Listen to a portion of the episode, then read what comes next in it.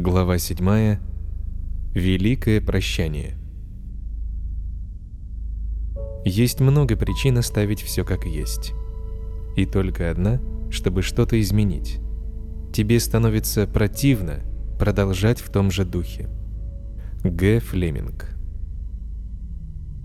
После утренней лекции Балагапал рассказывает нам поучительную притчу, которую он где-то услышал. Тема все та же – отказ от привязанностей. На дне большой кристальной чистой реки жили некие существа. Течение реки спокойно проходило через них, и неважно, был то старик или младенец, богатый или бедный, добрый или злой. Река текла своим путем – поскольку ведала лишь собственное кристально чистое «я». Существа эти цеплялись каждое на свой лад за растения и камни на дне реки, поскольку девиз жизни их был «держаться покрепче». С детства их учили противостоять течению. Однако среди этих существ было одно, которому все это надоело, и в один прекрасный день оно воскликнуло «Все, с меня хватит!» Не хочу больше держаться. Я, конечно, не могу разглядеть, куда течет река, но, тем не менее, я доверяю ей. Она знает, куда течет. Я не стану больше держаться, и пусть река унесет меня, куда ей будет угодно. А если я еще хоть немного задержусь, то умру от скуки. Другие существа засмеялись и сказали ему, «Ах ты, глупышка, давай, отпускай руки, и ты увидишь, как река схватит тебя и разобьет о прибрежные скалы. Так что умрешь ты быстрее, чем от скуки.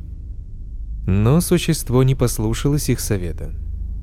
Оно сделало глубокий вдох и отпустило руки.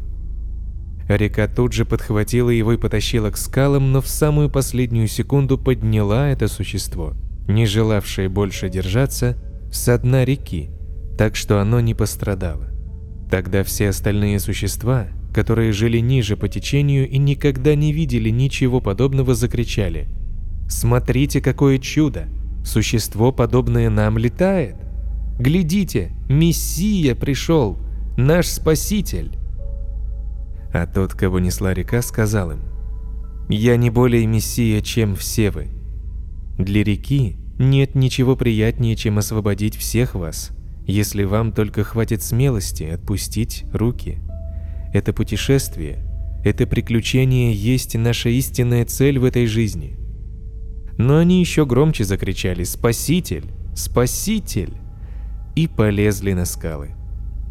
Не успела наглянуться, как был уже далеко, унесенный течением, а они остались и создали множество легенд о Спасителе. Сегодня после посещения храма Бадри Нараяны нам предстоит поход к пещере Мучукунды. К этой пещере, лежащей высоко в горах, можно подойти только при помощи опытного проводника. Местные жители, до которых дошел слух о белых садху, совершающих паломничество в Бадринатх и его окрестности, находят для нас такого проводника. Этот юноша проведет нас по крутой горной тропинке к пещере. Гималаи показывают себя с самой дружественной стороны – в голубом небе светит солнце. Вдоль дороги растут прекрасные цветы. Сарасвати, оставшаяся далеко внизу, кажется серебристой лентой, а ее переливы превратились в сокровенный шепот. Горная местность невообразимо красива. Тропинки каменные, даже мост сделан из камня, и все время попадаются пещеры. Людей, однако, не видно, многие йоги ушли выше в Гималаи, сознательно избегая контакта с жителями долин, пекущимися лишь о чувственных удовольствиях. Вот мы уже в пещере Мучукунды.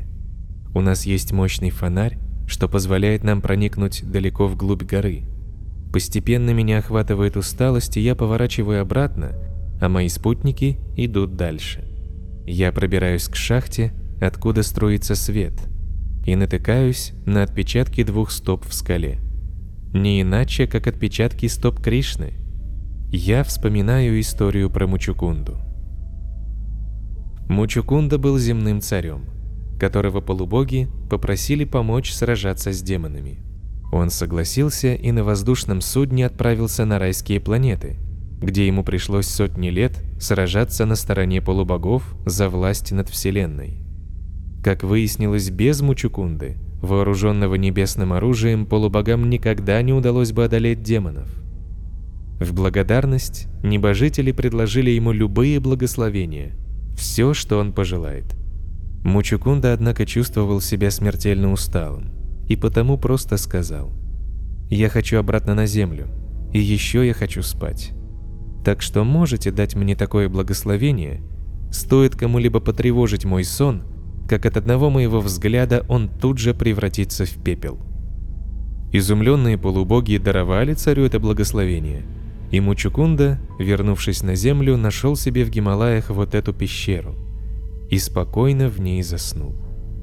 Кришна, который в это время жил в городе Мадхуре, знал об этом. Когда один демонический царевич по имени Калаявана напал на Мадхуру, Кришна, не желая сам убивать его, вышел к нему безоружным. Калаявана тут же отбросил свое оружие, даже демоны не применяли оружие к безоружному противнику, и попытался схватить Кришну. Кришна, однако, помчался от него прочь. Он забежал в пещеру, где спал Мучукунда, и накинул на него свои желтые одежды. Калаяванов бежал следом и, не успев как следует отдышаться, заметил кого-то на полу в желтых одеждах. «Несомненно, это Кришна», — подумал он. «Должно быть, отдыхает после погони». И недолго думая, пнул изо всех сил спящего, пытаясь разбудить его и вызвать на бой. Мучукунда поднялся. В полудреме он стал взглядом искать того, кто посмел разбудить его, да еще настолько грубым способом. Его взгляд, по благословению полубогов, превратившийся в огненную струю, упал на Калаявану и тут же превратил того в горстку пепла. Однако нападение Калаяваны было лишь одной из причин, почему Кришна зашел в пещеру Мучукунды. Главная причина – заключалась в том, что Мучукунда был великим преданным Кришны, и Кришне захотелось благословить его своим взглядом. Господь предстал перед Мучукундой в своем чудесном четырехруком образе Вишну. На Господе была гирлянда из лесных цветов, доходившая ему до колен. Он сиял, и на лице его играла ласковая улыбка. Красоту этого облика Кришны невозможно себе представить. Он так посмотрел на Мучукунду, что сердце того сразу же растаяло. Кришна, хоть и является Верховным Господом, старейшим из всех, выглядел как юноша в самом расцвете молодости, а его движения напоминали движения оленя. Несмотря на юный облик, от него исходила такая сила, что Мучукунда сразу понял, перед ним источник всех вселенных. Мучукунду переполнила бесконечная благодарность к Господу за то, что он оказал ему такую милость, и царь стал со смирением и преданностью возносить Господу молитвы. «О Господь! Большая часть моей жизни прошла впустую. Позволяя нелепым идеям овладеть мной, я считал это тело, этот мешок из костей и плоти своим истинным сокровищем, и в тщеславии своем – думал, что стал повелителем человечества. Вооружившись такими иллюзорными представлениями о реальности, я собрал свое войско, оружие и слонов и пошел завоевывать мир. Окруженный генералами и гордой своей властью, я не мог думать о Тебе, мой Господь, о том, кто всегда пребывает в моем сердце, как самый лучший друг. Я и слушать не хотел о Тебе, и в этом была роковая ошибка моей с виду благополучной нормальной жизни. И не только я один. Большинство людей не интересуются духовным знанием, и вместо этого, одолеваемые страхом, ежедневно вопрошают. Что теперь делать? Что будет со мной завтра? Закованные в кандалы материальных желаний, мы продолжаем вести эту безумную жизнь. Но пока мы так блуждаем по лабиринтам этого мира – Неотвратимое время делает свое дело. Время – это одна из твоих бесчисленных форм, Господь. И когда наш срок подходит к концу, ты разбиваешь все наши мечты. В образе времени ты кладешь конец деятельности живого существа, подобно голодному питону, который в миг заглатывает маленькую мышь. Беспощадное время превращает царское тело, которое когда-то носило золотые украшения, ездило на колеснице, запряженной дивными лошадьми, или передвигалось на украшенном золотом слоне, которое люди прославляли, называя повелителем всего человечества, время превращает это тело в пепел или пищу для червей и насекомых, а порой в испражнение какого-нибудь животного – Мучукунда уже отрекся от своего царства, когда возносил эти молитвы. В действительности он только для того и уединился в пещере, чтобы обрести свободу от материального существования. Кришна знал о сокровенном желании Мучукунды и потому дал ему такое благословение. «Мой дорогой царь, я даю тебе особое благословение. Теперь ты никогда не забудешь меня. Размышляя всегда обо мне, ты с легкостью выйдешь за пределы материального мира. Также царю было дано благословение получить хорошее рождение в следующей жизни и успешно завершить свое духовное развитие. Ты родишься замечательным преданным, лучшим из брахманов, и единственным твоим занятием будет трансцендентное служение мне. Пока мы спускаемся с горы, я размышляю о том, каким образом Мучукунде удалось освободиться от привязанности к материальному миру.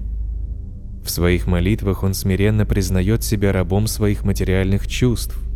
Вот где кроется причина того, что ему удалось разорвать оковы желаний и остаток своих дней посвятить духовному развитию. Я читал, что, выйдя из пещеры, он сразу же понял, что наступила неблагоприятная пора – Кали-юга – и остался на этом месте, чтобы с помощью поклонения Кришне освободиться от влияния двойственности материального мира, примером которой является чередование счастья и горя. Путь великих прощаний он прошел до конца. На спуске, проходя мимо одной симпатичной пещеры, которую я в шутку выбрал для себя в качестве бесплатной квартиры отшельника, я вдруг вспомнил одно стихотворение Константина Беккера.